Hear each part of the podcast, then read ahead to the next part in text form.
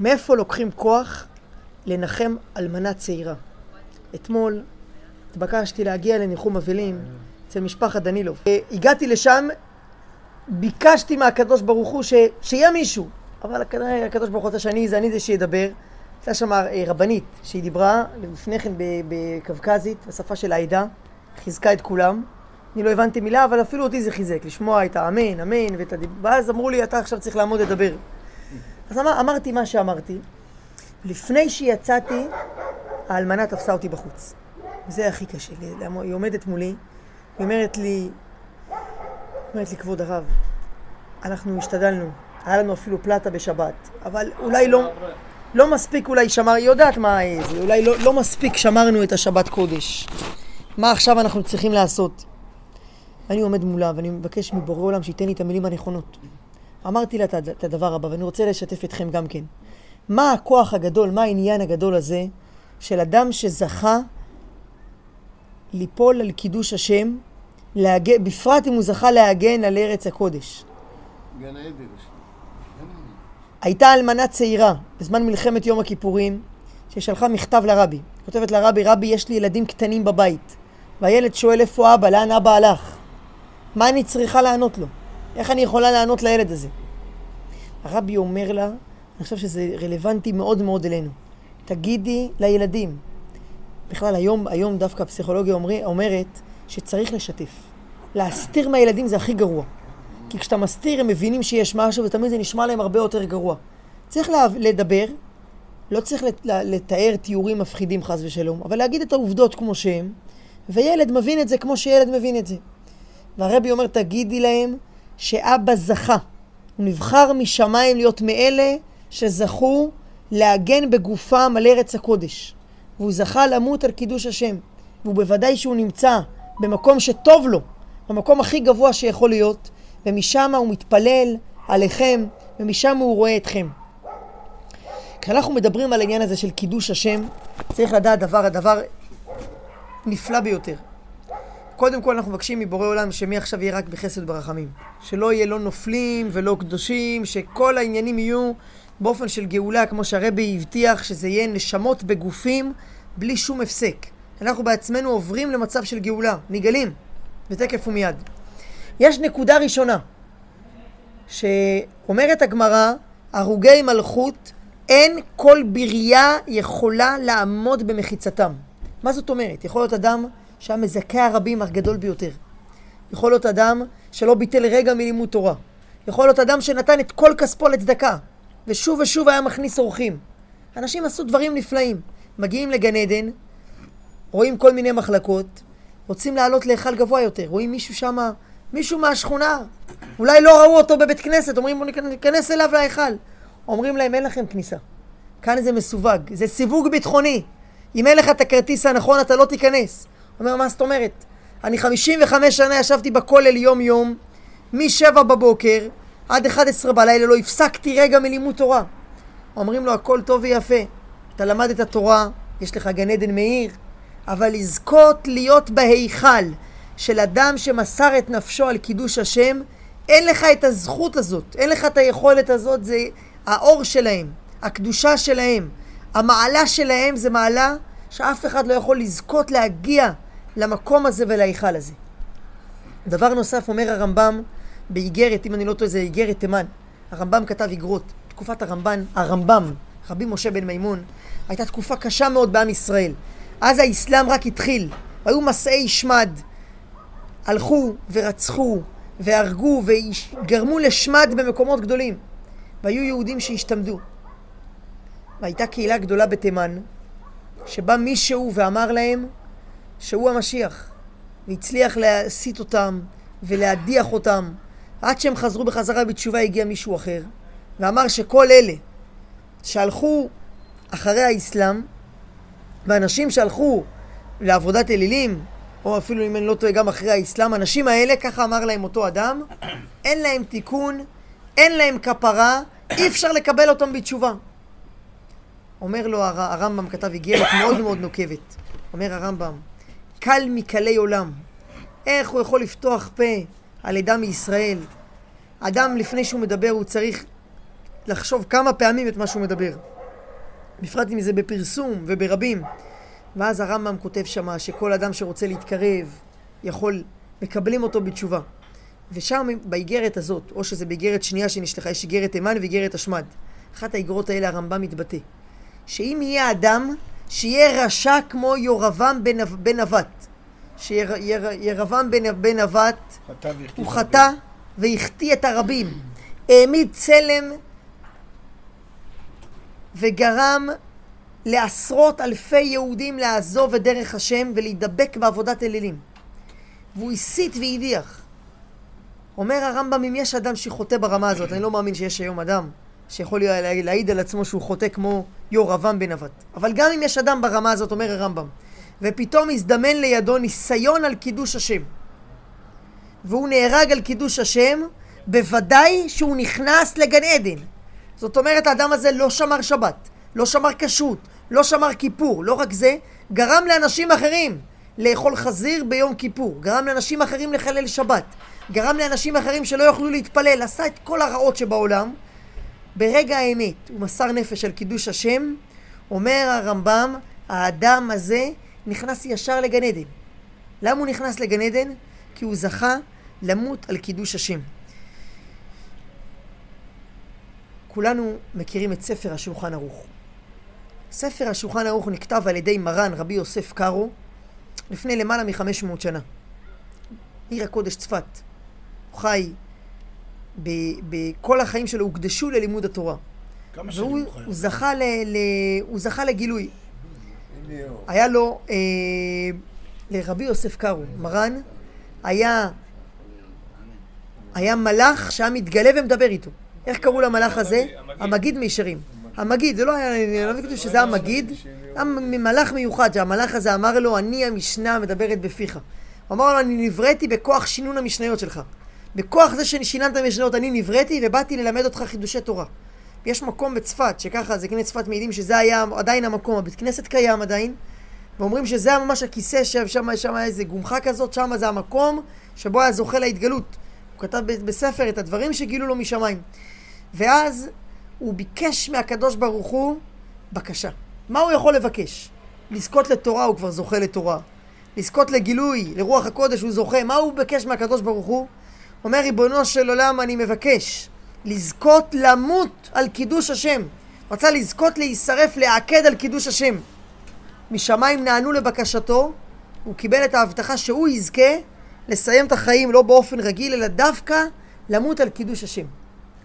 אחר כך המלאך התגלה אליו, אחרי תקופה מסיימת, אמר לו המלאך, בגלל עניין מסוים שלפי ערכך היה נחשב לחטא, זה לא ברור, זה לא חטא במושגים שלנו, עניין שלפי העניין שלך זה לא היה ברמה שלך הרוחנית, אתה נענש. מה אתה נענש? אתה לא תזכה למות על קידוש השם. והוא כתב את השולחן ערוך. אחים יקרים, את השולחן ערוך הוא כתב אחרי שהוא נענש. הוא כתב את ארבעת חלקי השולחן ערוך, רבי יוסף קארו, מרן רבי יוסף קארו, שחי לפני חמש מאות שנה, שכתב את השולחן ערוך. הוא כתב את השולחן ערוך אחרי הסיפור הזה שהוא ביקש למות על קידוש השם, ולקחו ממנו את זה ואמרו לו, אתה תענש ולא תמות על קידוש השם. על מי אתה מדבר? רבי יוסף קארו? כן, אז מה הוא מדבר? כן. כן, על מה עונש? מה העונש שיהיה לו? מה היה העונש? על מה רצה למות? שהוא הפסיד את זה, שהוא לא ימות על קידוש השם. הוא הפסיד את זה. הוא ביקש את זה כל הזמן. הוא ביקש את זה והוא נענש. אה, אוקיי, אז תסביר יוסי, תסביר לי את זה שאני אבין על מה... אז מה היה העונש? הוא נענש שהוא לא זכה למות על קידוש השם. אבל למה זה עונש?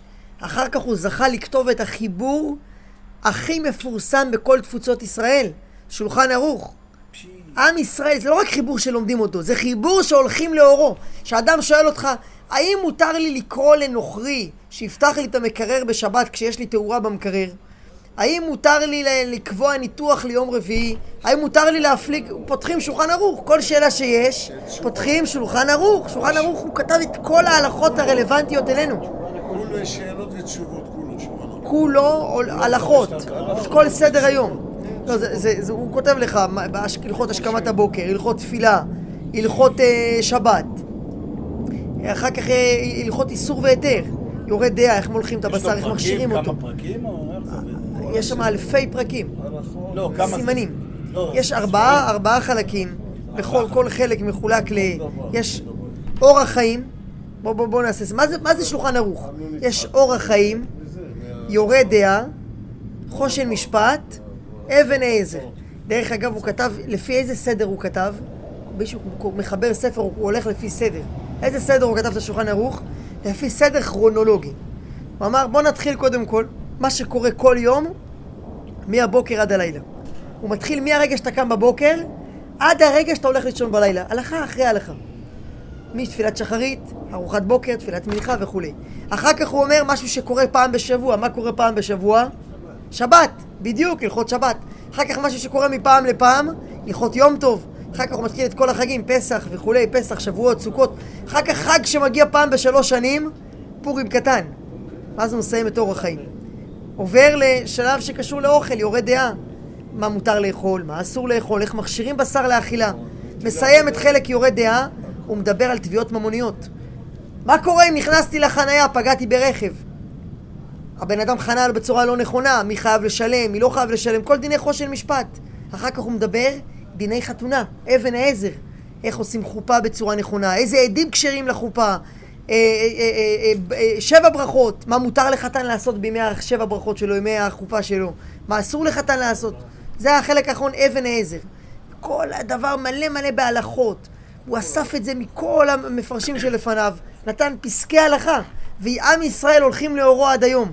אבל זה עדיין עונש. אמנון יצחק שלך, אמנון יצחק בעצמו, הוא אמר פעם, אני למדתי משולחן ערוך על כול. איך עונים לי כל אחד שאומר לו שאלה עונים לו. הוא אמר בעצמו פעם. בתורה יש הכול.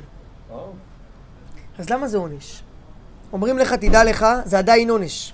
חייל, החייל הזה בוריס בן בלה, שהוא נהרג על קידוש השם, אומר רבי יוסף קרו על עצמו, אני מקנה בו.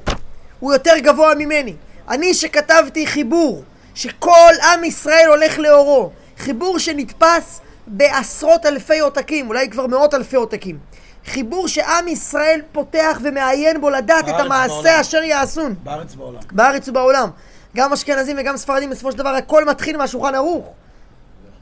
הוא אומר, אבל החייל הזה שנהרג על קידוש השם יותר גבוה ממני ואני מקנה בו.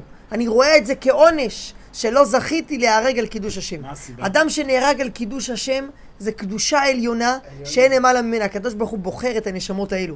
אין לנו בכלל מושג למה האדם הזה נבחר, למה האדם הזה לא בפרט. יש אנשים שנהרגו על קידוש השם, תפסו אותם, אמרו להם, אתם יהודים, הורגים אתכם. בוריס, השם יקום דמו, אני חייב לשתף אתכם מה היה שם מאחורי הקלעים. בדרך לשם, מתן לקח אותי לניחום אבלים. הוא היה חבר טוב שלו, אמר לו, אני רוצה לספר לך מה היה שם. הוא סיפר לי שהוא היה, בכלל לא היה בזירה, באזור אחר לגמרי. ואז הוא בתור לוחם יס"מ, הקפיצו אותו. הוא נסע, ל, הוא, הוא נסע לאופקים, נסע לשדרות. הצליחו לחסל מחבלים, מחבל אחרי מחבל. ואז המחבל, המפקד, נתן להם הוראה. הוא מקבל טלפון מהמפקד, או בקשר, איך שזה הולך, להגיע מיד לקיבוץ בארי. נכנסו שלושה ג'יפים של היס"מ, נכנסו לקיבוץ בארי. איך שהם נכנסו, אר פי ג'י על הג'יפ. וואי, כל הג'יפ עלה באש, הם יצאו מתוך, הצליחו לצאת מתוך הג'יפ, ואז הוא נלחם את מלחמתו האחרונה. תוך כדי המלחמה הוא מצליח לחסל עוד מחבל ועוד מחבל. אין לנו היום את ה... יש הרבה דברים גם שדברים מסווגים, לא את הכל אפשר לספר ולא את הכל מותר לספר. אבל מה שברור, שזה אדם שפשוט קפץ לתוך הלהבות, נכנס לתוך התופת, בשביל להציל יהודים. ועל מה האויבים שלנו... הוא עשה את זה במשך שנים. ולא, לא, דברים שאי אפשר לזה... למה הגיס שלי לא נמצא? הוא החבר הכי טוב של הגיסים שלי. הוא היה פה פעם? לא, הוא היה פה כל פעם במשמרות של הדעה, אבל הוא החבר הכי טוב של הגיסים שלי. אבל פעם אחרי פעם הוא הציל והוא עשה הרבה מעשים. אז אני חזרתי בחזרה לאלמנה, אמרתי לה, תדעי לך, שאתם זכיתם שיהיה לכם נשמה כל כך טהורה, שהקדוש ברוך הוא בחר אותו לזכות הגדולה למות על קידוש השם. זה דבר הכי גבוה, זה זכות. זה זכות שאנשים, יש הרבה אנשים שהתפלל, הנה, רבי יוסף קאו התפלל על הזכות הזאת ולא זכה. דווקא הוא נבחר לזה, זה אומר שזה נשמה מאוד גבוה, הקדוש ברוך הוא בחר אותו, ובדרך ממילא הוא מעתיר על המשפחה, והוא מתפלל על המשפחה. והכי חשוב, שהמשפחות האלה יהיו חזקים. זה לזכור אותם, זה לחזק אותם. זה לא פשוט אלמנה שנשארת לבד עם הילדים. מי מגדל אותם? מי מלווה את הילד הזה אחרי זה לחופה? מי מלווה את הילד הזה לבית ספר שיהיה בכיתה א'? כל הדרך הזאת היא דרך לא פשוטה. אבל היא קיבלה את זה. היא שאלה אותי, האם אני חושב, תראה איזה זכות, שאלה אותי, האם אני חושב ששמירת שבת זה דבר מבורך. אמרתי לה, שברור שזה יהיה שמחה הכי גדולה לנפטר, הוא נמצא בגן עדן, הוא רוצה שגם המשפחה שלו יהיה להם פה טוב ברוחניות, ושמירת השבת היא מביאה טוב גם ברוחניות וגם בגשמיות. ביקשתי מהם, שמי ש... וגם מבקש גם מי ששומע כאן, מי שפה, מי שנוכח פה, ומאלה שישמעו את השיעור בכל מיני פלטפורמות אחרות, צריך לקחת אפילו שבת אחת. לקחת, לשמור שבת אחת, להגיד לקדוש ברוך הוא, אם ישראל משמרים שתי שבתות כהלכתה מיד הם נגלים, אומר בעל התניא זה שבת אחת, כי כל שבת יש ליל שבת ושבת ביום, שזה שתי בחינות שבת. יש מעלי שבתה ויום עדי שבתה. אם ישראל משמרים, בעל התניא מקל עלינו, אומר שבת אחת שאומרים, מיד מגיע משיח. ככה יש, יש מחלוקת בבלי וירושלמי, האחראי שבעצם זה שבת אחת שהיא נחשבת כמו שתי שבתות. כל אחד יחשוב על עצמו, אנחנו לא יודעים כל אחד חשבונות, למה הוא מחלל את השבת, ושישמרו את השבת. מחילה, כשגיסי נפטר לבית עולמו, הילדה הקטנה הייתה בת ארבע והשנייה הייתה בת שש וחצי. הוא מת במילוי תפקידו במשטרה. היה להם מרדף על ידי מחבלים והוא קיבל דום לב ונפטר. אז הילדה בלילה היה קשה לה, היא הייתה רגילה אליו. הם היו רגילים אליו. למה? הוא היה אבא טוב לילדים. למשפחה הוא היה אבא מצוין. הוא לא יודע להגיד לו. אז אחד הקטנה, יום אחד אומרת לגדולה, שהיא בת שש וחצי, יש לו עוד, אח... עוד אחים, גדולים אבל. אומרת לה, בוא נביא סולם גדול, ואני ואת נעלה לאבא בשמיים. נלך לראות. איזה מתמימות, איזה מתיקות. איזה מתיקות של ידי. בת ארבע כמעט. עדל, עדל, הקטנה. עד עכשיו הם יצאו, משפחה בדיכאון. צריך לחזק אותם, שידעו שזו זכות גדולה, וצריך גם לזכור את המשפחות האלה. הרבי הקים מערך שלם בארץ הקודש, שיעשו דברים עם כל משפחות הנופלים. אחרי מלחמת יום כיפור, כל שנה עשו בר מצווה לילדי הנופלים. הרב אמר, הילד הזה, מי יחגוג לו ואיך יחגגו, והכל נראה. עשו בר מצווה, לא רק שזה נהיה, זה נהיה פתאום בר מצווה ממלכתית. פתאום מגיעים שרים, חברי כנסת, אלופים. עד היום זה ככה? הגיעו, בשנים האחרונות זה נפסק, לצערנו גם בתוך ארץ הקודש. יש הרבה פילוג, אומרים, כל מיני, אתה יודע, לא צריך לאף פעם לפתוח פה. אבל... הילדים שנולדו עד יום כיפור, קצת אחרי הפיל. לא נולדתי אני. זה כבר לא ילדים של בר מצווה. זה לא ילדים שבר מצווה, אבל עד היום, עד היום, בצירי חב"ד, כל משפחה של נופל דואגים שיגיעו אליהם הביתה, מגיעים אליהם מכתב, מגיעים אליהם עם חבילה, לפני החגים, מביאים אליהם איזשהו מארז, זוכרים אתכם, זוכרים אתכם ויודעים שזה שהאלה שנהרגו, כשיש יחידה, יש כמה שנהרגו, מי הם אלה שנהרגו? אלה שנהרגים, אפילו בגשמיות, זה הלוזרים של היחידה או הפייטרים של היחידה, מי נהרג? אלה שקפצו על הרימונים, אלה שקפצו על המחבלים, אלה שהגיבו, אלה שבגופם הגנו על כולם. התחילו לזלזל על הדתיים, כולם מדברים על דתיים. אתה יודע, אני שומע היום יום בחדשות, דתיים מכל בתי ישיבות בארץ רוצים להתנהל, מתחננים להתגייס, מתחננים, מתחננים. והם פטורי תור, חלק מהם פטורי תור והכל, והם מתחננים, שומע? שיחדשו להם, שיבטלו להם את זה, את הפטור, והם יוכלו להתגייס. מתחננים ורוצים לעזור ורוצים לתת ולעזור ולתמוך. יותר מזה שיש היום... אתה לא מבין את זה, כל יום אני שומע. אין דבר כזה. כולם... תקריב, זה מה שיפה ומוזר בעם ישראל. בנוגע... כן. חבל לך לזמן, כולם. בנוגע למעשה, מה אנחנו, מה עלינו לעשות באמת? ומה אומרת לנו התקופה הזאת? אז נקודה ראשונה, אנחנו צריכים עכשיו בימים האלה, שעם ישראל מחכים כולם, בעזרת השם, לשמירה והגנה והצלה, צריך להוסיף בשני דברים. אמירת תהילים, הרבי ביקש שיקראו שלושה פרקי תהילים. עדיף שאחד הפרקים יהיה גם פרק קוף נון, שזה פרק של הודיה להשם, להודות להשם על הניסים הגדולים. אין לנו מושג, אתמול ישבתי עם מומחה צבא, הוא אמר לי עוד עשרות שנים לא ידעו עד כמה המצב היה חמור ברגעים האלו של שבת קודש בשמחת תורה. הדבר השני, נתינה לצדקה, אפילו מטבע אחד לצדקה, זה מבחינה מעשית. מבחינת המחשבות, ש... כמו שהיה אנשים שהתבצרו בתוך הממד, והם הבינו, אני פה בתוך הממד, גם אם ידפקו לי פה, אני לא פותח לאף אחד. הדפיקות יהיו נוראיות, אבל אני לא פותח לאף אחד. ירו בהם. אומרים, המחשבות מגיעות לך לראש. אבל אתה מחליט, אני לא נותן למחשבות האלה להיכנס. רק מחשבות חיוביות, מחשבות טובות, מחשבות של תקווה, מחשבות של שמחה. הדבר העיקרי שעלינו ל- ל- לעשות, לעניות דעתי, זה לזעוק להשם, עד מתי רוצים משיח. ויזעקו בני ישראל אל האלוקים, ותעל שבתם. הרבי הבטיח, אם היו מתכוונים וזועקים ומבקשים באמת, מיד היה בא משיח. היום עם ישראל כולו זועק, מה קורה כאן? אין שום דבר שמגן עלינו, שום דבר ששומר עלינו. אין לנו על מי לשען אלא אבינו שבשמיים, עד מתי? אנחנו מבקשים הקדוש ברוך הוא שישלח לנו משיח. בעזרת השם אני רוצה להקדיש את השיעור. שהשיעור הזה יהיה קודם כל להצלחת בעל הבית. לוי צרגש, למרות שהוא במילואים, הוא דואג שהשיעור לא ייפסק. שהתורה לא תיפסק, התורה מגינה ומצילה. שהקדוש ברוך הוא יגן עליו, יחזיר אותו, שילך לשלום ויצליח במשימות שלו, יחזור בשלום יחד עם כל החיילים, בעזרת השם יחזרו לביתם בשלום. ושהשיעור הזה יהיה לעילוי נשמת הקדוש, בוריס בן בלה, למשפחת דנילוב, יחד עם כל הקדושים שנהרגו על קידוש השם, השם יקום דמם, והקדוש ברוך הוא יביא לנו את הנקמה השלמה, והיא חיטת אלוקים על כל הערים אשר סביבותיהם, שיהיה ניצחון אמיתי לבני ישראל בארץ הקודש ובכל העולם כולו, והייתה להשם המלוכה. חזקים וברוכים.